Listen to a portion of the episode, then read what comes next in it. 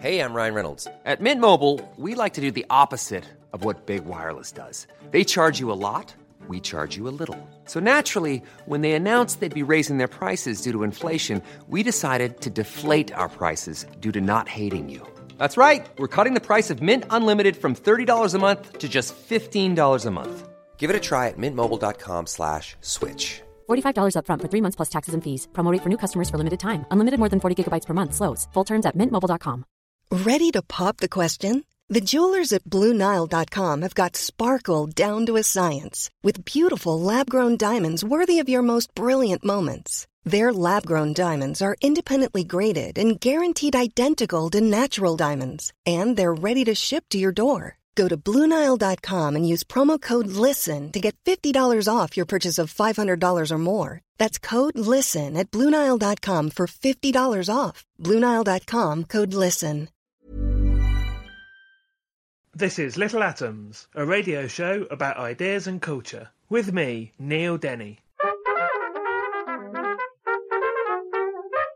This week, it's the 400th edition of Little Atoms, in which I'm joined by an old friend and we talk to Juliet Jacques about her book, Trans, a Memoir.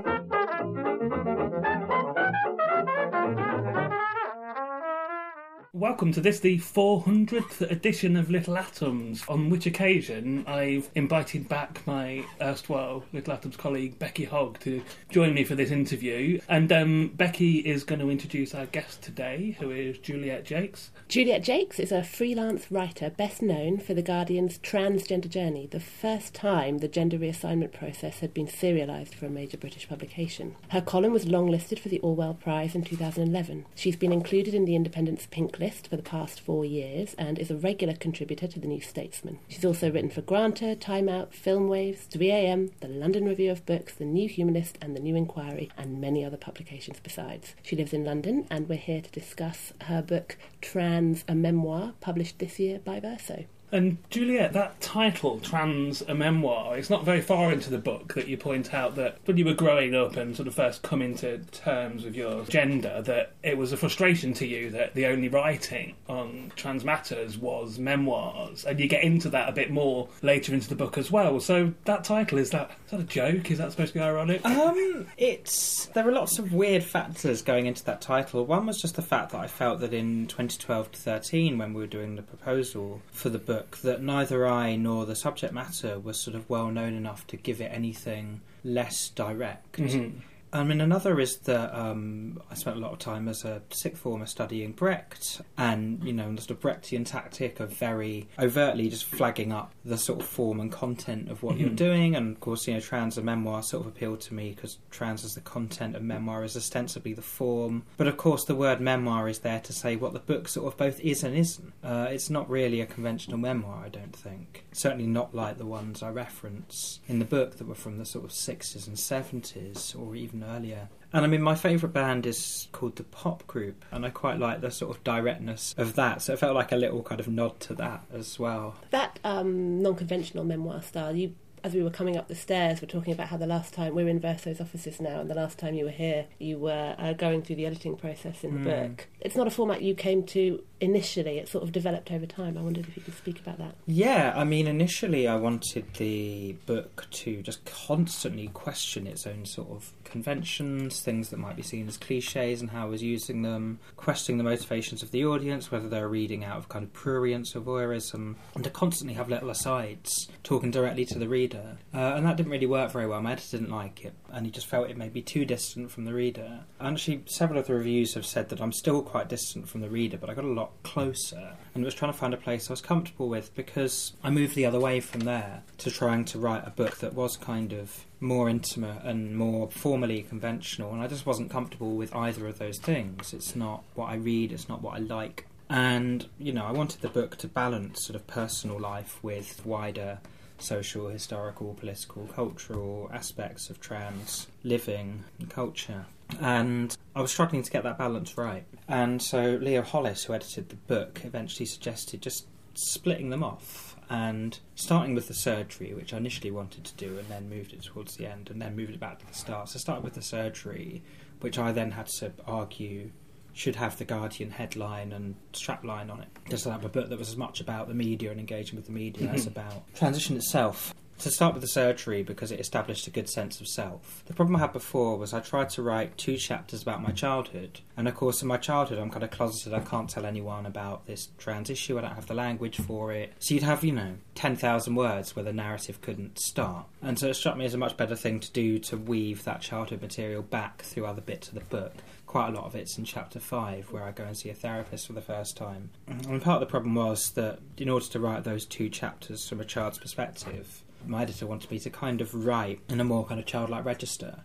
And I was like a really annoyingly sort of precocious and pretentious child, so no one would believe that the actual 10 year old me sort of spoke and behaved in the way I did, but I was sort of born at the age of 40. So that wasn't really ever going to work. So it worked a lot better to start the book at university and constantly pan back to the childhood stuff, and then to, as Leo suggests, like intersperse the longer personal chapters with shorter asides that were linked to the material that had come just before, that you know covered kind of like trans representation in film or trans theory in the nineties and noughties, or engaged in you know directly covering kind of media coverage, that kind of thing. And you know those theoretical chapters, they're still I think quite personal. I want to talk about trans representation in popular culture, hmm. and we'll get towards the end of the interview to what things are like now, perhaps what part this book has played in that, whether anything has really changed. But let's go back to when you were growing up, and perhaps let's first start with those memoirs that you mentioned earlier on. So, what were the typical like people will be familiar with Jan Morris, certainly, hmm. I think, a famous travel writer, but who also wrote one of the seminal trans memoirs back in the day. So let's talk about the. Well, I suppose what I want to get to is the sort of cliches that develop out of those memoirs. Yeah, uh, I mean, they're all things I read in my 20s actually. Earlier on, I'd sort of watched films and just seen kind of one off newspaper articles and stuff. But in terms of the memoirs, you know, I sort of read several of them without ever finding them particularly satisfactory and sort of thinking actually the memoir, it's not a genre I particularly like. I don't read a lot of them.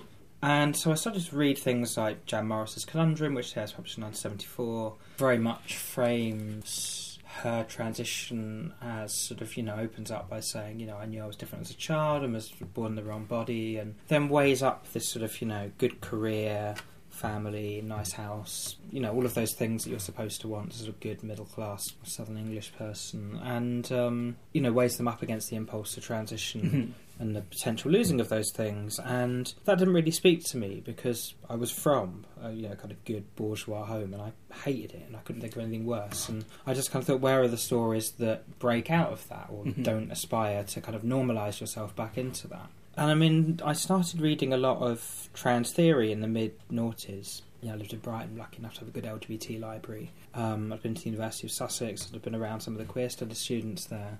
And, uh, you know, started reading, uh, in particular, Sandy Stone, who kind of looms quite large throughout this book, I think.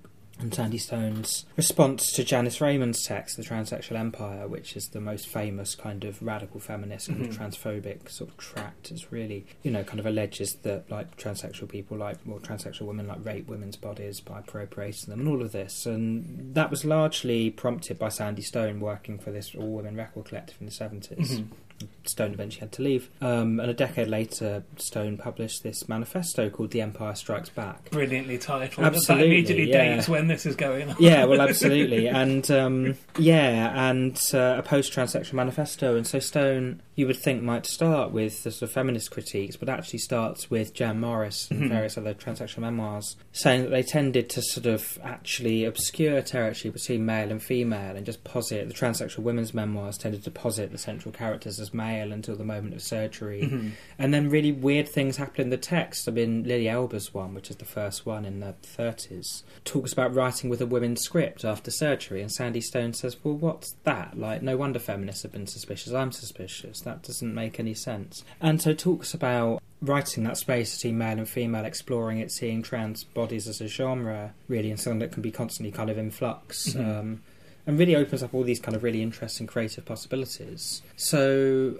I kind of ended up finding the theory a lot more interesting than memoir. But there was this, this big divide in the trans sort of activist community, I mm-hmm. think, between sort of, you know, seeing theory as good and memoir as bad, because memoir was sort of cliched and conventional and written for outsiders rather than for us, and all of this. And I kind of thought, well, hang on, I'm not sure these two things are as far apart as you might think. Not because the memoir is full of theory, But the sort of theory, a lot of it, uh, Julia Serano, um, Leslie Feinberg, Kate Bornstein, writers like that, as kind of North Americans from the sort of 90s and mid noughties. A lot of that theory was full of autobiographical material and very, very upfront about drawing explicitly on personal experience and relating that to theory and, you know, sort of lived practice. Um, and I kind of thought, well, why can't you take that approach but call it a memoir? Uh, as a sort of Trojan horse to you know get those ideas to a wider audience because I don't know about in North America, but certainly it seemed to be the case in Britain that those writers had a certain audience amongst kind of trans community, uh, certain feminist circles that wasn't really reaching much further. I thought that yeah, this memoir form could be a way of kind of getting them to a wider range of people and, and you know having a dialogue between those forms. So it's, it's, it's, worth pointing out as well that you, you know you were at, university this time. Mm. You, were, you, were you know a cultural critic, so you were also immersed in in all of those postmodern critics who were doing that sort of thing to popular culture anyway. So mm. how those sort of like Bornstein and whatever critics, I mean, how much of that would have filtered down to somebody in a southern English town that wasn't necessarily having the access to those sort of cultural critics? Well, I think if you're you weren't online and you hadn't been around a university which nobody was really. Yeah, I think at that time, time, it wouldn't have done an awful mm-hmm. lot really. I mean, Suzanne Moore actually wrote about Kate Bornstein in the mid '90s. You know, not negatively. Uh, and she, as far as I'm aware, was the only person really doing that, uh, as far as I can tell. So it didn't really filter down. It didn't filter down to me, which is what made me want to do this sort of writing in the first mm. place. Because you know, I just sort of looked at the discourse and thought, well, there's nothing that quite speaks to me. I'm going to have to create it. And that was still the case in 2009 when actually there was the opposite problem, I think. In sort of the early 90s, it was just impossible to find this stuff. Or sort of mid to late 90s, I guess, because that was when it actually happened. The early 90s, you couldn't find it, it didn't exist yet. So, sort of, you know, late 90s, early noughties, you wouldn't necessarily know it was there. Whereas by the late noughties, there was loads of trans stuff on the internet, but no obvious starting point. and you know, I'd frequently kind of look for trans stuff online in the late noughties and just think, well, there's just loads of this, and it's largely American. I don't really know what's relevant to me and where to look. I'm Olivia Laing, and you're listening to Little Atoms, a radio show about ideas and culture. In terms of other places to look, one of the great strengths I found from the book was how the broad kind of cultural references that you explore and how you look to them to understand your own experience, everything from Morrissey to Almodovar with lots in between. Um, I wondered if you could speak about that for a little while, sort of how culture was a was more of a help yeah, well, I mean, in the book, I, I talk about how that comes partly out of necessity, expediency, because of Section 28, mm. because the Thatcher government had basically banned public bodies from disseminating, really, in practice, any information about gender or sexuality whatsoever. So, you know, as a teenager, was really forced to look elsewhere. And again, you know, in the absence of regular internet access, you know, dial up, in my late teens, but not before, you know, was really forced to either read my parents' the newspapers and magazines, which were the Daily Mail, and not much else. So, you know, that wasn't massively helpful. Or flick through television channels and go through pop music to try and find any sort of gender variants that I could sort of latch onto. And, you know, I found lots of sort of pop videos that had some sort of cross dressing in, but didn't really kind of get beyond that. Would, you know, there's a real sort of explosion of kind of gay and particularly gay male culture in the 90s, and if you stayed up late, was lucky enough to have a TV in my room, and so you know, if you stayed up late, you could find things on BBC Two or Channel Four, whether it was films uh, that made their way onto TV, like Priscilla Queen of the Desert, or The Crying Game, that dealt with these things relatively sensitively, um, or even you know more kind of hostile stuff like Ace Ventura: Pet Detective, which you know has this by now I think notorious scene where Jim Carrey's protagonist realizes that the woman at the centre of this investigation used to be this American football player and kind of tracks her down and basically just like sexually sort of humiliates and assaults her in front of a group of men who are all kind of sick at the sight of a transsexual body. It's not aged well. I've never actually seen that film, and, and that description of it in the book is just I, I, I, just could not believe even that recently that that was something that, that would be in a mainstream Hollywood film. It's amazing. Was deemed sort of largely acceptable yeah. and passed sort of mostly without comment. Mm-hmm. Yeah. So sort of looking through stuff like that really, and gradually finding my way to people who spoke to me, and it was usually because you know I didn't have the word trans, I had the words transsexual and transvestite, and mm-hmm. neither of them really appealed to me. Although Eddie Izzard did a very good job of sort of taking that word transvestite and pulling it out of just these sort of seedy and kind of tragic stereotypes of you know just kind of high powered men sort of secretly cross dressing uh, and you know did something much more um, interesting and clever with it and you know. It became a lot easier to come out to friends of mine in the late 90s because of Eddie Izzard actually. But um, you know Morrissey really spoke to me um, I didn't really know about the worst successes of his politics at that point. But, you know, he really kind of gave me a language, gave me a sort of set of cultural references, put mm. people like Candy Darling on the cover of the record sleeves, Candy Darling, the like trans sort of Warhol superstar. Uh, and then that ended up leading me into, yeah, a certain type of kind of American underground film, Warhol, Jack Smith, the Kuchars, uh, Ron Rice, that sort of thing. And um, also led me towards people like Jane County, the transsexual punk singer, and I read her autobiography, Man Enough to Be a Woman, which I think is probably my favourite, like, trans autobiographical text I've read. Partly because surgery isn't a big deal in there, there's a paragraph or two explaining she didn't want to do it. But mainly because she just kind of lives a queer life. Like I said, she gets around this, this thing of normatizing yourself. And, and you know sort of bounces around different parts of sort of English, American, and German counterculture in really interesting ways. So led me to things like that. So you know, pop culture, I have a very awkward relationship with it. I don't like pop culture. I don't follow it. I'm a snob, basically. I am. Uh, so increasingly, it was sort of trying to find the types of sort of underground or sort of independent or alternative or left field or just interesting kind of culture. And of course, part of the problem with that is that you know trans identities are frequently sort of derided as sort of inauthentic or frivolous or not serious somehow. And so you know, we're sort of marginalised from that sort of culture as well. Well, let's perhaps that can bring us to some of those cliches. I mean, you just mentioned you know, growing up with your parents and they'd have the Daily Mail. And another place when I was growing up that trans people were visible was in tabloid hmm. newspapers because that's a you know was always a, a great juicy story. Here's a guy who looks like a builder who is now this beautiful, Yeah. beautiful woman. And there would be these cliches. One that you've already mentioned earlier on, which is the idea of somebody being born in the wrong body, which I think is something that actually most people would be familiar with as a Yeah, and description. so, the thing is, it's not inaccurate. It's not that that doesn't speak for people. I just felt things are a bit more complicated than that. Mhm, well, let's talk about how things are more complicated than that. Yeah, well, I mean, just to sort of address your your first point, really, yeah, sort of tabloid newspaper coverage. I mean, yeah, like you talk about the sort of focus of a lot of these tabloids on the kind of the beauty of the male female transsexual woman, and you know that didn't really speak to me either because I kind of thought, well, that's not why I'm doing this. So, and you know, I sort of found that quite alienating as well. I thought, well, I'm only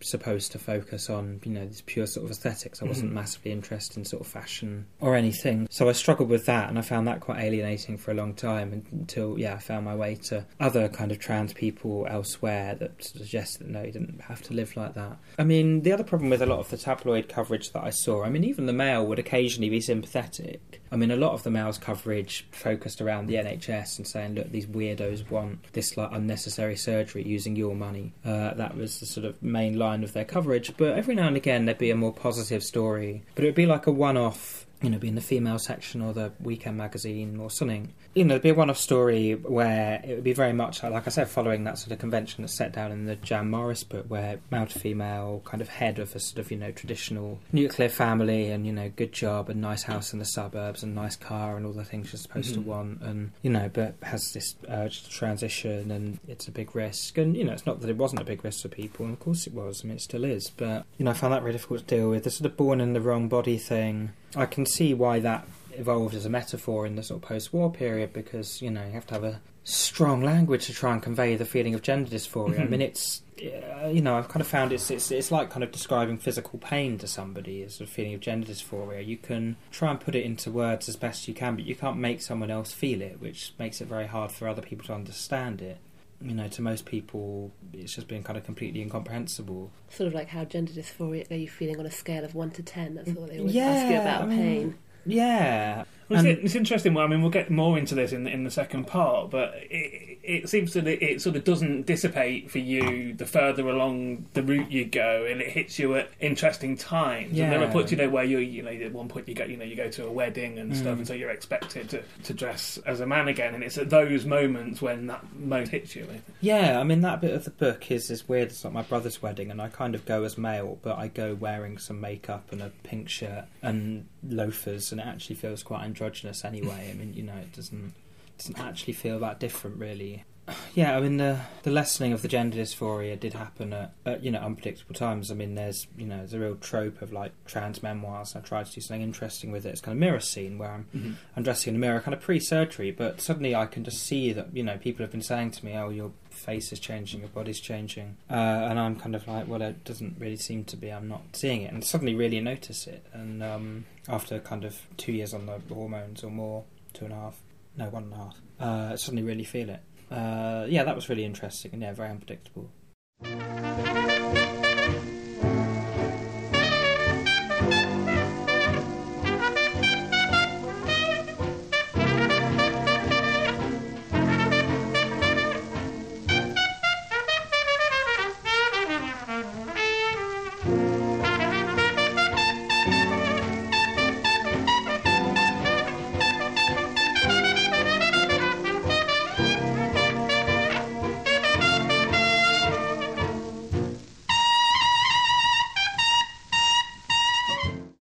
Little Atoms. I'm Neil Denny. I've been joined by Becky Hogge to celebrate our 400th edition of Little Atoms, and we're talking about Trans, a memoir to Juliet Jacques. Juliet, we've already spoken a little bit about the traditional memoir around the transgender experience. Um, and at the end, you say you resisted this kind of high five freeze frame moment right after surgery as being the end of the story. So instead of talking about the process that you went through as a, as a hero's journey, you describe it instead as a series of administrative hoops Mm-hmm. to jump through. But for me as a reader, what really brought the story together was your very vivid description of the different settings in which this process took place. Hmm. First of all, Manchester as a student, then um, Brighton, which I particularly enjoyed because that's where I'm from, and then London. And I wondered if you could take us through the process of administrative hoops with hmm. those settings in mind.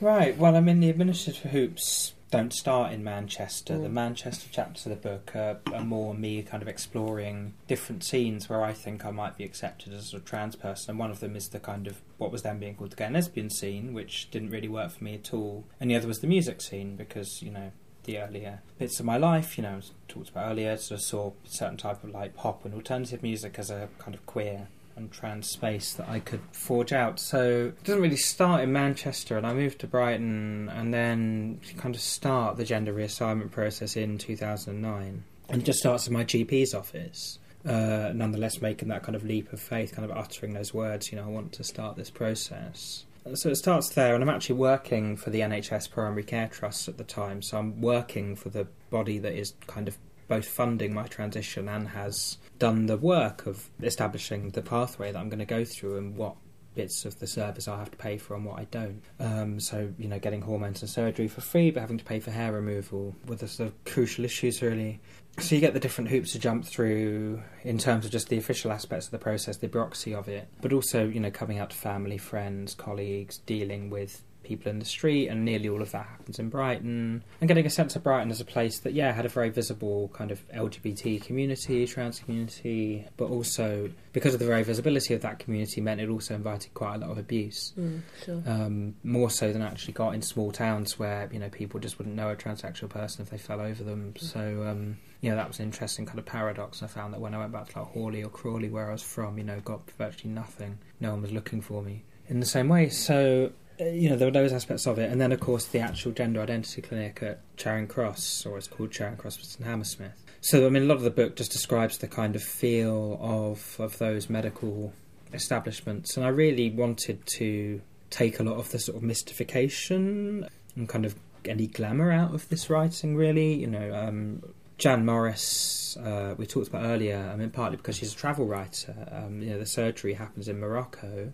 And of course, that was where she had to go at that time, and lots of people did go to this surgery in Morocco. I think April Ashley went there as well. But you know, partly because Morris is a travel writer, there's this real, you know, exoticism to the surgery that ties in with the location. And you know, in my book, I say no, this isn't really that different to the hospital I used to clean when I was 17 and like worked at East Surrey Hospital in Redhill. And you know, it's it's just a kind of process, really. I mean, just to go back to the title briefly. I mean, one of the titles I sort of half considered, along with How to Be a Trans Woman, a few other things that I sort of you know jokingly threw in and then threw out. But the title of the trial in German is Der Prozess. And I quite like the idea of calling it the process, uh, but I don't think I would have been allowed to.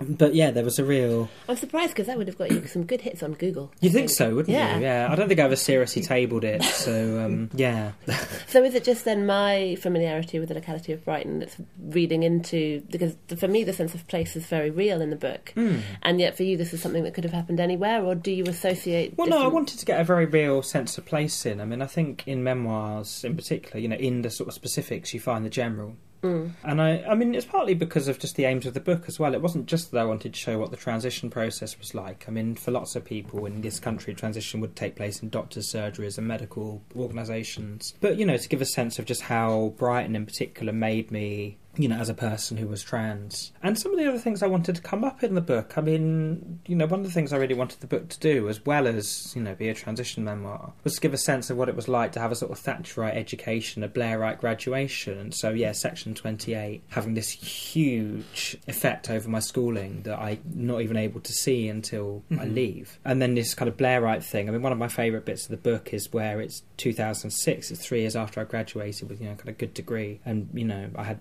high hopes for, we were promised that education would solve all of Britain's problems. And, uh, you know, I'm working at Legal and General on, you know, sort of barely above the minimum wage on like a very shaky temp job not able to take any time off with RSI because I can't afford to be out of work. And, you know, just spending all my time just slacking off trying not to get caught while I'm not on the Guardian site reading about like the latest car bomb deaths in Iraq um, and what that kind of came down to. So I wanted a very strong place of time and place. In that way, and you know, one of the ways I try and do it is through the kind of music scenes in Brighton and Manchester in particular, and kind of cultural feel to them, and where the cities are at with their respective kind of gentrifications and you know things like that. In that sense, it is a political book because then the government changes again, and suddenly we're facing cuts to the NHS, and your Mm. next job is in jeopardy. Yeah, Um, yeah, as well as the you know services that I'm reliant on. yeah. sure. I want to go back to the, the process, and one part of it, which is, I mean, it sounds horrific, is this thing, the real life experience. Almost expect that sounds like it's going to be uh,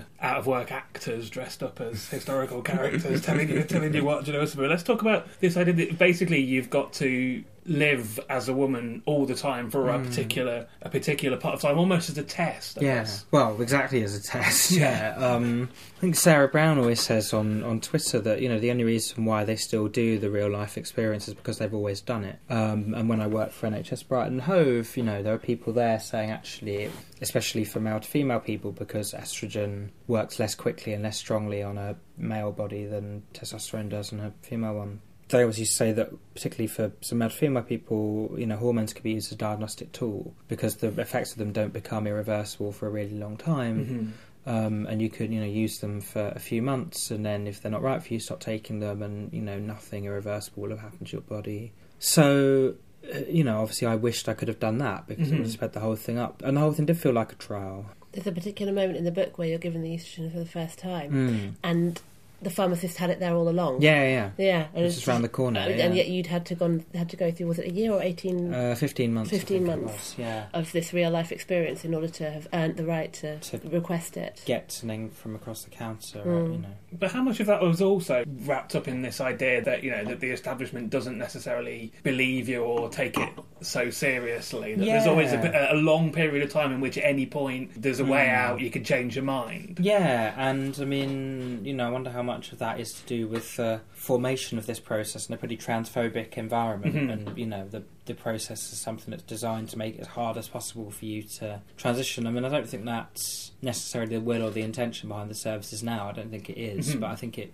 might have been. You know, But that is where years it came ago. out Yeah. of. That's the milieu that it came Um, out of. yeah, exactly. So You can see the same thing going on with access to abortion. Actually, there's the law that Mm. you have to have a scan before you're uh, given an abortion. I don't know if that's still the case, but yeah, again, the process was made to make it hard. Yeah, and more, I think, in mind of kind of protecting other people from being exposed to trans people than anything else. I mean, again, I think that's less the case now, but certainly, you know, sort of 30 or 40 years ago, the advice you were given was to try and pass and, you know, invent new history for yourself and not tell anyone you were trans and go and live and work somewhere else. And so, you know, this whole process of basically kind of making you publicly live you know, as a woman or as a man without hormones for quite a long time and constantly being read and kind of attacked and policed and regulated. uh, and then you know detaching you from your any sort of support networks that you might have. And then when it didn't go well for you, just saying, "Oh well, they're trans. That's why they're depressed," or you know, whatever. Um, and again, I mean, thinking is a lot more sophisticated now. I think but yeah, there are still residues of that process, and yeah, the real life experience is still kind of one of them. And mine ended up lasting, yeah, 15 months before I got the hormones, and well, three years before the surgery. I'm Andrew Mueller. Go and read some great new journalism and explore the interview archive at littleatoms.com. I want to go back to this idea that we talked about in the, in the first part about that sort of born in the wrong body Mm. cliche. And I guess one of the, the ways in which it's perhaps difficult for cis people to, to sort of imagine, to empathise with the experience of trans people is that everybody's experience of that of that process is different. Hmm. And as you mentioned, somebody like you know, like Jane County talks very eloquently about you know not wanting or being interested in in the surgery. Some people do. You are yourself. So can we perhaps talk about when did you first feel that this was something that you were going to do? Yeah, when I was about 10, I think, although, you know, I didn't know what. And again, a lot of that was a lack of language. You know, different gender positions have so much terminology Mhm. now, which are, you know, very contested territory. But And how does it manifest itself for you then in, in ways that perhaps are not, you know, like I'm saying, the, the, the experience of everybody is Hmm. is different. So Now, for me, it became just like really acute depression, Mhm. anxiety, kind of mental illness because, um, you know, I'd never take it. Didn't feel like I could talk to anyone. You know, culturally, there were no positive role models, nothing bringing the subject up. Like I said, you know, in schools and libraries, there was no material, there wasn't allowed to be, didn't have the internet at that point. So, yeah, just became quite seriously mentally ill. I mean, the born in the wrong body thing is interesting because you know, it's not that I feel that that's not a useful or apt metaphor for certain people, but just, you know, I was aware from quite early on, even through not particularly positive representations, I knew that modifying my body was an option. Uh, and you know might be doable at some point. So and you know I just didn't I didn't really hate my body in that way. I mean there were things about it I didn't like, but you know I didn't didn't have this sort of all-consuming loathing of it. And you know it's a mixture of sort of not liking being male-bodied, and not liking being kind of read as male and treated as such in a way that's quite hard to describe. But you know, all that social stuff hangs off the just purely physical impulse of no, I need to modify my body. This isn't right.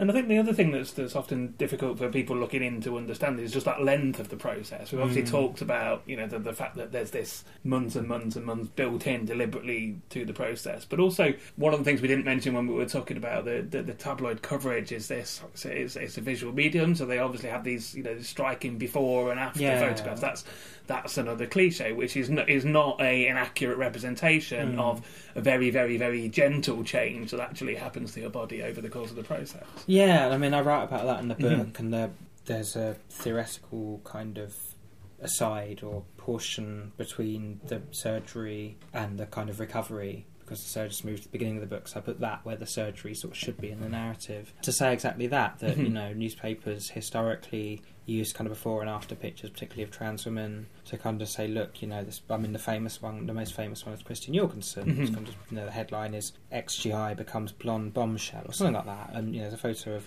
Jorgensen before and after transition, and actually, she doesn't look that different, except kind of cosmetically. And certainly still recognisable, and you know, sort of very sensationalistic headlines like sort of "Operation to Transform Bronx Youth" don't really stand up. And of course, you know, the coming of the internet has provided a lot more space for kind of narratives, some pictorial narratives, video narratives, everything else. So, so those sort of before and after pictures, just you know, you can see that they don't ring true. Uh, I mean, in the book, I talk about Yishay Garbasz, the um, Israeli artist that I talked with recently, who did this flip book where she took Yeah. hundreds of photos of herself day by day by day, and then put I think eighty-seven of them into a flip book. And you know, even in that context, even the kind of surgery is just incorporated into a fairly natural and naturalised sort of process of change. So, so yeah, those before and after photos don't really work. And I mean, I say in the book that I had a photo of myself when I was twenty-two that I found online ten years later, I think. Slightly less, eight years later, maybe. But it's of me in kind of like women's clothes in Manchester in 2004 with my friend Joe, who kind of runs out the book. And it struck me that I could very easily made before and after photos then. Whereas, you know, I'd just done my hair and put some makeup on and nothing physical had happened at that point. So yeah, I think they're you know, they they are quite disingenuous really. I think it's good that they're not really working anymore. In the book, you go into quite vivid detail of what's going to happen in the Mm. operation. I mean, specifically because that was the impact on you, Yeah. like hearing it that, that sort of first time.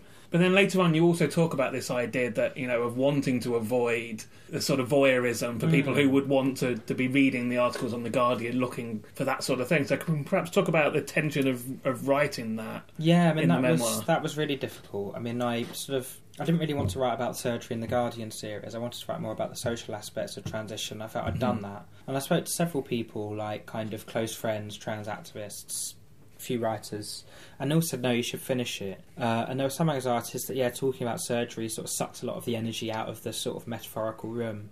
But you know, I felt that if I could find a different way of doing it, then it might be worth doing because actually you know, I kind of thought if I tell this story of this surgery, then it might kind of undercut, yeah, the more prurient and voyeuristic outsider perception. So what I tried, to, well, you know, I ended up deciding to do it in the Guardian and decided to try and focus on like the psychological aspects of what it was like to spend a week in hospital having that operation. And of course, in the the surgery article, which also opens this book, um, you know, there's no description of the actual process because I'm asleep.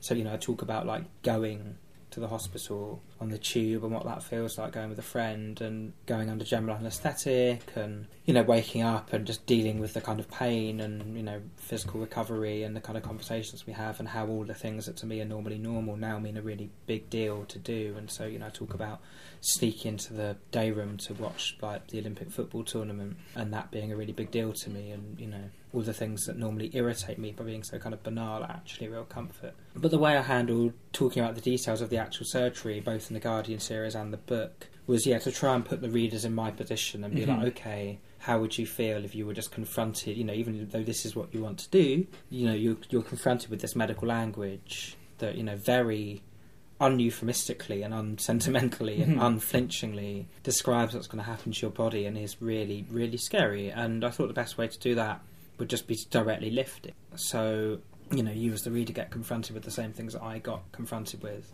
Yeah, I mean, it was, you know, it's a hard decision to do that. And that was that was a you know visceral experience for me as Mm. a disinterested reader. But I can imagine anybody that was reading this, what you know, people coming up wanted to think about going through the same process. Yeah. It would have been even more of a Yeah, no, I'm sure. But also, you know, you kind of read it and I obviously got through it. You did. So, um, I have to say, the more grueling sections for me was the bit about hair removal, but that might just be a personal yeah, thing. Really the hair removal hurt. thing was horrible. Yeah, I mean that's probably the worst bit 'cause it's one of forever. I mean I was still having it early this year. It really hurts and Yeah. it costs loads. it's really expensive. Well, the other thing for me was the aftermath as well, not just the surgery, but the you Hmm. know the weeks after when you when you're recovering. I mean that, that you go through this almost worse depression than be, than before it period Hmm. as well, A quite visceral, physical sort of depression, which, which you've been expected. about. Yeah, I was Yeah. going to say you, you've been told that that's the thing that happens. Yeah, and you know, just kind of thought I'm already depressed. How bad can it be? Oh, um, Hmm. yeah, it really wasn't good. But you know, just kind of got through it. I mean, it was you know, it came on very suddenly, too quickly for me to really notice it, and it took some time to go away. I'm not sure. I, I think I might identify a point in the book where it sort of seems to lift. Maybe I don't. This will gradually, you know, kind of work through it. But um, yeah, I mean, it was a very difficult time. The actual transition itself was was obviously incredibly stressful and difficult in lots of ways. And then the writing about it and you know, the position I got myself to in sort of mainstream media, you know, were all quite stressful. And you know, just physical experience of having that sort of surgery, being under you know a lot of general anaesthetic, painkillers. Uh, you know, it's hardly surprising that all those things culminated in a pretty monumental burst of depression. Like, How soon after the surgery itself did you have to deliver the column on it to the Guardian? Um, I think I gave it in. I think actually they kept it for. They didn't publish it for ages for some reason. I don't know why. You know, I wrote the column. I think the end of July in two days, and my mum read it, so she was like the first editor for it. Uh, and I sent it to the Guardian, who really liked it, but ended up not appearing until I think the thirtieth of August. It was published that year, twenty twelve. So it got published a while after. I mean, funnily enough, my article on the one before the kind of getting ready for surgery, final preparations article went up on the day that I had the operation, which was odd. So it, it you know, it got sort of sat on for a while. People had to sub it, but um, yeah, it went up about five, six weeks later, I think. So you were writing it just when this depression, you were in the middle of it? Or Kind of before, or- really. The Yeah. depression didn't really hit until I stayed with my parents for three weeks and got kind of looked after. And obviously, you know, it wasn't a sort of particularly happy time, but I guess I was just in so much sort of pain that I didn't really notice anything else really. It was only when I was sort of just starting to physically recover that the sort of psychological stuff like really went to pot. That was when it got really difficult.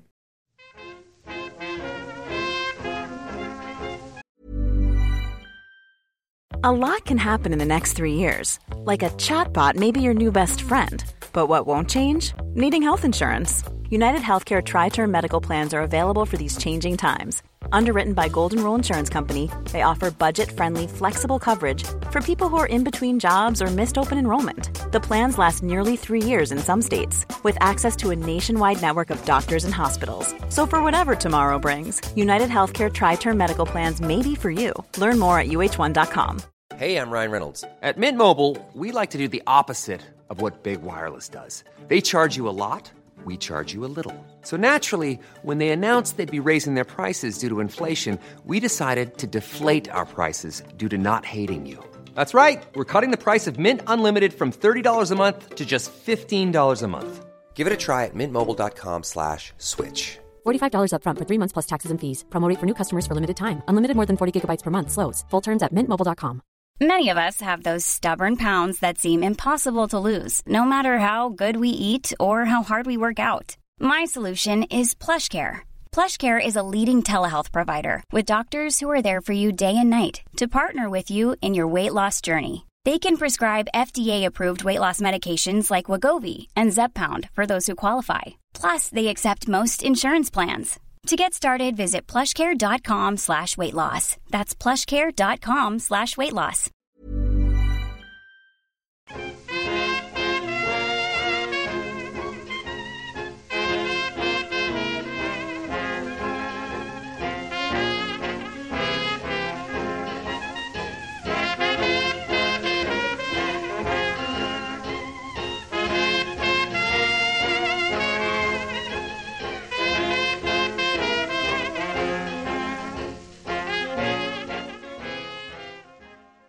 You're listening to Little Atoms, where today we're talking to Juliet Jacques about her book Trans, a Memoir. Juliet, all through the book, there's a tension. We talked already about you know this idea of you publishing a memoir, and this came out of a series of articles you wrote for the Guardian about your transition, and all through the book, there's this tension between you obviously wanting trans issues to be more widespread, but at the same time worrying that there's this idea that therefore you're putting yourself forward as as a spokesperson and that other members of the trans community would object to that. But then at the same time, the only way you can get this stuff published because there's this pressure to write about personal issues rather than about the politics and stuff. So let's let's talk about that tension and the pressure that's that's upon you to be a, a spokesperson. Yeah, I mean, it's something I've kind of largely, but not entirely, opted out of now. I mean, certainly, you know, I mean, this Guardian series got commissioned six years ago Mhm. and started running in 2010, and the media landscape was really different. And you know the discourse on trans issues, even in the liberal, well, it's precisely the sort of liberal publications, particularly the Guardian, I was Mhm. targeting because you know the editors sort of had this sort of twin conceit that trans politics, as told by trans people, would be too complicated and esoteric for their audiences, and that they shouldn't censor people like Julie Bindel, Julie Burchill, who repeatedly wrote like anti-trans texts from this sort of watered-down kind of second wave rad fem position, trans exclusionary position, and um, you know those two things meant that you know there was a discourse on trans issues, but it was just you know being told by kind of outsiders with a certain agenda, and you know I felt the need to try and break that really, and you know it soon became apparent to me that the only way I'd be able to do that would be by writing from this first person perspective, which I didn't really want to do. Uh, and actually, the blog was, was not my idea. It was my friend Joe Stretch's idea, and there's stuff about that in the book. He just said you should pitch a blog to the Guardian, they'll bite your hand off. And I just said, look, are you, you know, aware of the Guardian's sort of, you know, previous coverage of trans stuff? And he said, no, of course not. What's it like? And I told him, and he just said, well, all the more reason to do it then. Mhm. And so I just kind of did it. And I didn't actually really foresee being put up as a sort of spokesperson or a role model. I was never very comfortable with either. Uh, I mean, Laverne Cox talks about being a possibility model, which is much better because, you know, possibility model says, look, you can do this. Role model says you have to be this. Mhm. I found that very, very constricting. And, you know, when I sort of first joined Twitter and was doing the trans column and every, you know, very occasionally I see myself described as some sort of trans role model, I was like, look, I can only disappoint you. Um, especially as, like, loads of my followers seem to be Liberal Democrats at the time. It was odd. But um, I don't really see that anymore. But, um, like, There aren't many of them about. no, no, I think they're done now, aren't they? Um, but uh, it was 2010, and um, uh, yeah, so I found that very constraining, and obviously my background was writing a lot more about kind of avant-garde film and Mm-hmm. experimental literature, underground literature, and you know arts criticism, and really that was more what I wanted to be doing. Uh, and I very quickly found that I just got kind of typecast, and I felt like I was bearing quite a lot of responsibility because I, you know, was doing an individual series. Had to be very clear that I was only representing myself, but was also trying not to misrepresent anybody. Um, but you know, had no choice but to take up certain positions on, you know, who should be included under this like trans umbrella, whether like transsexual people should be part of a broader transgender alliance or not, which I always thought yes we should. But you know that discussion got very heated, you know, whether or not we should work with the mainstream media at all, given how hostile they've been to us. And I was saying, well, look, if we don't do it, then other people will, and it'll just be as bad, if not worse. Uh, you know, all these kind of community discussions that I had to find a position on, despite not having been very involved in kind of trans or queer communities, Mhm. because particularly in Brighton in the sort of mid to late noughties, they weren't very welcoming to trans women. Um, there was a really weird moment at the Queer Mutiny Club in Brighton, which I had all sorts of problems with. But you know, having previously found that you know I couldn't get arrested in there, you know, I'd done like six or seven of the Guardian series, and someone came up to me and was like, "You did that Guardian thing, don't you? It's really great." And I, you know, it wasn't wasn't his fault, but I kind of thought, you know. Is that all I have to do to get accepted in these circles? Write a rolling blog for a major national newspaper? That doesn't really seem kind of right. So um, You have a lot of fun with that, Ogula. There's another scene, I think it's the same place, where you go with a friend as well as a go at her because her skirt's too short. Yeah, yeah, yeah. Brighton anarchists. Um, yeah, that's one reason why I left. Was that the Cowley Club? That was the Cowley Club. Oh, yeah, wow. bless it. Its heart's in the right place, I think. But, yeah. This topic and this idea of becoming a spokesperson on any issue Mm. in today's public sphere was the part of this book that I enjoyed the most Mm. because it struck me that you were doing a very brave thing writing about this stuff, particularly with the reservations you had. But there, you didn't have the machinery of the Guardian behind you protecting no, no, not you. really. No. And I sensed a lot of vulnerability at moments in the story where, hmm. you know, at, at some moments, for example, I think is it just before surgery where you reach out to your Twitter community and they're very supportive. But at other moments, you feel very vulnerable in the public sphere. And I wondered if you felt you could talk about that a bit more because it was certainly something that spoke to me. Yeah, I mean, the first year or so of the Guardian series, I felt really out on a limb because I was doing it quite regularly. It would, you know, go on the front page of the Guardian every time it went up. It was, you know, it felt like quite a big deal. Uh, and I was living in Brighton, knew a handful of trans people there, but you know, none of them were kind of in the media. And you know, I'd read about Mike Penner, stroke Christine Daniels in LA, who mm. was a sports writer who'd come out as transsexual in I think 2007. Had started writing a regular blog for the LA Times called Women in Progress, and you know had a series of just like personal difficulties and misfortunes and sort of tragedies, and ended up detransitioning. And the blog was taken down and committing suicide. And it's a really traumatic story that I heard about sort of when I was just at the point of no return with this column, really. So that was in the background. Was something I was aware of, and you know, started to find a bit of a community on Twitter. Uh, Transmedia Watch were very, very helpful. You know, just knowing they were there, I didn't actually need to interact that directly with them a lot of the time, but just making contact with them, knowledge they were around, and you know, obviously doing the column gradually got drawn into certain kind of trans activist circles, which I don't really feel I fit in particularly well to. You know, partly just sort of personality and politics. I don't really feel I fit into them awfully well. I mean, speaking of fitting in, there's another scene in the book where you're. Are you at the Groucho or are you at a party that you, you've gone to because someone at the Groucho gave you a plus one? But you're suddenly in this kind of liberal media Hmm. My elite. favourite bit of the book. setting. Yeah. and you sort of look at yourself how? How did I get here? Yeah. And, and, and What am I doing? What am I doing? Yeah. Who am I? Because uh, as far as I mean, bringing a lot of myself to this, but as far as I could see, you were surrounded by people who had extremely, you know, stable careers as being part of the media, really, and yet you were Mm. still working kind of temp jobs, trying to make ends meet. signing on at working that point, through- I think. Yeah. yeah, and, and and it almost felt like they were from another age, Mm. and that perhaps an age that was never to be again, and Mm. this more vulnerable kind of. I just keep using the word vulnerable, but what I guess I mean is this out on a limb kind of blogger Precarious. Yeah. precarious that's the right Mm. word is the norm now for, Mm. me, for, for for the mainstream People breaking into it. Yeah. Yeah. And yeah, that was really how it felt. I mean, you know, I after I started doing the Guardian series, there was a sort of period where I just thought, oh, okay, yeah, I think I've cracked this now. Having sort of tried to get into sort of journalism and writing for the previous sort of seven years or so, kind of thought, I think I've cracked this. And then, you know, suddenly sort of found that the commissions dried up again. That I didn't really want to just talk about trans stuff all the time, but no one really was commissioning me to do much else at that point, at least not regularly. And that you know, I had to make a decision. Either I did a lot of writing that I didn't want to do and a lot of writing as well because you know sort of opinion pieces blogs got like ninety pounds a time, and so if you're going to make a living out of that, then you have to do an awful lot of it. And you know, if you do too much of that writing, you run out of things to say. Your audience gets sick of you. Um, you become a sort of persona, a sort of parody of yourself, really, and you know you can pick your own columnists that you think that's happened to. But, But- there's also on that side, which I mean, you sort of raised a little bit earlier on, but this idea that, for especially for the the young people that are blogging, especially for women as well, there's this idea that.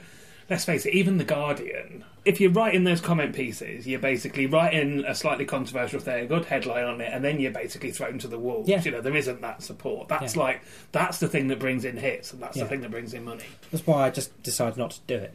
uh, the last time I wrote for Comments Free was two and a half years ago, and it was about the transsexual mixed martial arts fighter Fallon Fox, who was fighting like women's division. And so there's some transphobic comment from someone saying, "Look, who's this sick freak who wants to beat up women?"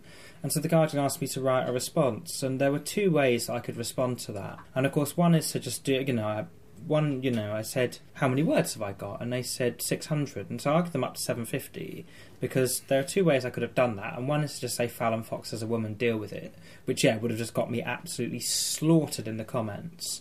And the Guardian encourage you to go in the comments and mm-hmm. engage with the commenters as well, which I think is a little bit like invite telling professional footballers to like step into the stand Yeah. and engage with the supporters who are like hurling abuse at them for like missing an open goal or something. But I think it's like that. But you know, there's two ways to write this piece. One was to do the Fallon Fox as a woman deal with it, and the other was to write a sort of a history of how sport came to be segregated by gender, mm-hmm. times when those segregations had been crossed and when sporting authorities had to deal with it and how they dealt with it, leading up to the present sort of Stockholm consensus and, you know, legislations about transsexual athletes but not transgender ones. So that was one I went for, but the trouble with that was I didn't have much room. And I was writing and I was like, I've got 400 words, so I'm over halfway through, and I'm at the 1928 Olympics.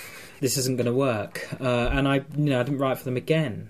And you know, I I found those sort of things very frustrating. You know, I've had meetings with a couple of like quite big outlets about either regular editorial positions or regular freelance contributions in fairly high profile spaces, but they just want me to write about trans stuff. Mhm. And you know, in some cases, I've said I want to write about other things, kind of literature, and they've said no, we've got other people doing that, and they will give. You know the blog on sort of experimental literature to somebody who's you know far less qualified to write it, and you know it's really kind of frustrating. But I'm sure there are tons and tons and tons of people who feel like that, so I can't complain too much because you know I've done all right. I'm Emma Jane Unsworth. You're listening to Resonance FM, and this is Little Atoms, a radio show about ideas and culture. Still, it strikes me as a bit of a microcosm on another issue that you, you briefly touch on in the book, which is how many transgender people end up in sex work Mm. because people can't get beyond the fact that they're transgender to you know offer them other opportunities. in Yeah. I mean, seems I think these days, from what I hear, that's more the case in America because of the difference in the respective healthcare systems. I actually tried to do a project a few years ago about kind of like sex work and HIV, employment legislation in this country, benefits, things like that. And actually, because we, you know, in 2011 we had a bit more of a social security network than we do now. And, you know, we still have the sort of basics, so people aren't having to do sex work if they don't want to in the same way. But I do sort of say, you know, in terms of kind of supply and demand, it, it's sort of it's a lot to do with kind of transphobia and sexuality and how that functions. And like a lot of straight men, you know, it's hard for them, you know, culturally to be allowed to form a relationship with a trans woman. And so, you know, if they're sexually drawn to trans women, then you know, a lot of the time they will do that through paying for sex workers rather than you know forming a relationship with somebody. There's different reasons why people do it, but you know that struck me as a socio-economic reason why. And of course, for lots of trans women, you know, employment legislation means that we can't be sat for transitioning, but it does mean people can just kind of pass over us at interview stage and. Um, and that's not you what's going on with these editors, but it's more a kind of lack of imagination that you could write about anything else. Yeah, Yeah. I think so. And just, I mean, it's just the way the media works. You know, editors have certain names that associate with certain subjects and who they reach for. And, you know, I mean, I'm best known for sort of writing about trans stuff. And, you know, there's been a very genuine existential dilemma for me because there's that not wanting to be typecast and wanting to write about other things versus, you know, having a very strong sort of personal and political need to write about this stuff to try and improve the sort of situation. So, so that, I mean, this, this book is just full of kind of duality and tension, really, and like that's. That that's only, another I one think that think. only makes it a better read, though. It's really, really enjoyable. But having now added this book Mm. to the pile of, of commentary and, and books on, on trans issues, and it's a really important book. How do you think In more general terms, how do you think the representation of trans people in, in the media has changed? Do you think is, is it any better? Yeah, it is. You know, there are far more voices, and particularly trans voices, talking about trans subjects. I think that's you know a huge improvement, and more of a diversity of trans identities breaking into the media, kind of slowly, but you can see it happening. I mean, it's still predominantly kind of white and middle class and male to female, but you know, I think more space is slowly opening up. You know, it's it's a long and frustrating process. And you know, in the book, I talk about trying to get like Ignacio Rivera's like sort of genderqueer mm-hmm. performance artists of color, and Jason Barker as like female to male trans masculine person, uh, and not managed to get either of them into the Guardian like five years ago. But you know, I think slowly seeing more voices coming through. I mean, you know, Laverne Cox and Janet Mock in particular, I think are sort of really great. Uh, I mean, they've been sort of overshadowed by Caitlyn Jenner now although you know they're still quite visible and you know you can still see and hear them. But you know, Cox and Mock you know, were going on kind of talk shows and talking kind of really intelligently and quite subversively about, you know, how trans things are portrayed in the media and, you know, questioning interviewers who ask them certain things, saying, why are you asking me that? And yeah, you know, they're, they're really good. So yeah, I mean, you know, I think it is getting better. I mean, I worry about you know the trans movement being kind of co-opted and people talking about how fashionable it is at the moment, and you know I worry about how to make that kind of sustainable and more meaningful. But um, you know, I'm kind of moving in a different direction now. Really, so I feel I've given all I have to give in this particular sphere, and you know, someone else can have a go now. Well, I want to widen that out a bit because obviously, the more the more visible trans people get, there's a widening of interest there seems to be this thing going on. I don't really want to get into that whole sort of the cultural wars thing that's no, I mean that's going on because I don't think anybody really comes out of it particularly well. But mm. I mean, we do like, we have a like a, a, quite a large group of friends in common, and some of the people on on one side of that seem to be like showing. I was like the whole sort of like Janice Raymond thing has not really gone away. No. There is this like almost an academic interest that is enabling people to talk about that sort of thing on social media, almost mm. completely separate from the idea that people are out there live trying to yeah, live their absolutely. everyday lives. I wonder what you what you sort of. Well, that's exactly it. I mean, a lot of that perspective comes from just a lack of acknowledgement that like trans people are actually kind of you know living people with you know real kind of experience and yeah like you say that academic, academicization that sort of distanciation dehumanization you know all of those things sort of contribute to that kind of line of thought really and that's something i was trying to do with both the guardian series and the book was sort of say well actually you know beyond your kind of the crude cheap stereotypes that your critiques of trans people actually quite fundamentally rely on. A real person with kind of you know diverse range of interests, and you know sort of particularly Janice Raymond and those types of writers. They had a stereotype of they sort of simultaneously stereotype trans women as being sort of sneaky and smart and snaky enough to sort of learn perfectly all the sort of theories and sort of tropes of like kind of second wave lesbian feminist theory enough to sort of secretly infiltrate their groups and take them over from the inside, but also being kind of utterly conservative, sort of Stepford wife just total subscribers to sort of patriarchal mm-hmm. gender roles. And, you know, I described it in slightly stronger terms in the New Statesman piece I wrote, but like on a theoretical level, that's just a mess, really. And it's you know, shame on anyone who didn't see through it, uh, quite frankly, because, you know, people who really should have known better were taken in by it. But, you know, so I kind of found that in the writing, you know, in the Guardian series, I didn't really have to do that much more than sort of like know what had happened at Norwich against Colchester in order for those kind of stereotypes to fall down, really. They don't, really work. Uh, so that's been quite interesting, yeah. I mean, you know, I try and you know, well, I've only ever really addressed those cultural wars directly once, which is in that long piece for the mm-hmm. New Statesman. And one of the many things I said in it, I made it eight and a half thousand words long, so I didn't want to have to repeat myself. And I want to be one of those columnists who just writes the same piece over and over. But you know, one of the things I say is that really what this comes down to is like trans people saying accept our identities and transphobes saying no and it's hard to find a sort of a way to fix that. So you have to kind of go around it. And what I was trying to do with the book and the series really was just sort of convince most kind of outsiders and people who are sort of undecided or not even aware of this conflict, try and make them think that my side was the kind of fairer one.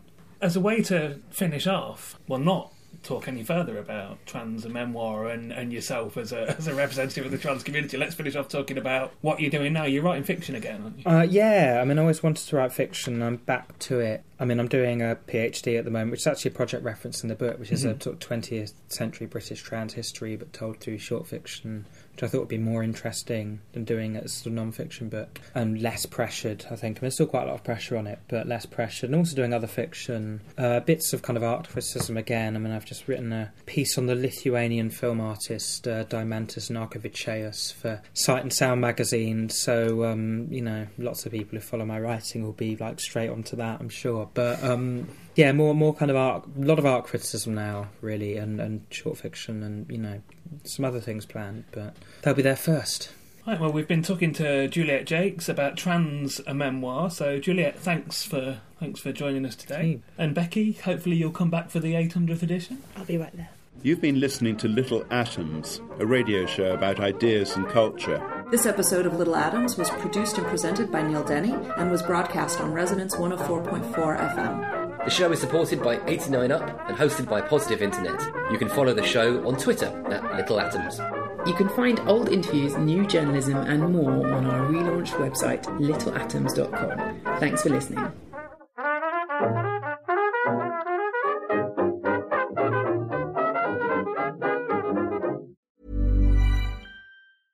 A lot can happen in the next three years. Like a chatbot may be your new best friend. But what won't change? Needing health insurance. United Healthcare TriTerm Medical Plans are available for these changing times. Underwritten by Golden Rule Insurance Company, they offer budget friendly, flexible coverage for people who are in between jobs or missed open enrollment. The plans last nearly three years in some states, with access to a nationwide network of doctors and hospitals. So, for whatever tomorrow brings, United Healthcare TriTerm Medical Plans may be for you. Learn more at uh1.com. Hi, I'm Daniel, founder of Pretty Litter. Did you know cats tend to hide symptoms of sickness and pain? I learned this the hard way after losing my cat, Gingy. So I created Pretty Litter, a health monitoring litter that helps detect early signs of illness by changing colors, saving you money and potentially your cat's life. Pretty Litter is veterinarian developed, and it's the easiest way to keep tabs on your fur baby's health right at home. Go to prettylitter.com and use code ACAST for 20% off your first order and a free cat toy. Terms and conditions apply. See site for details.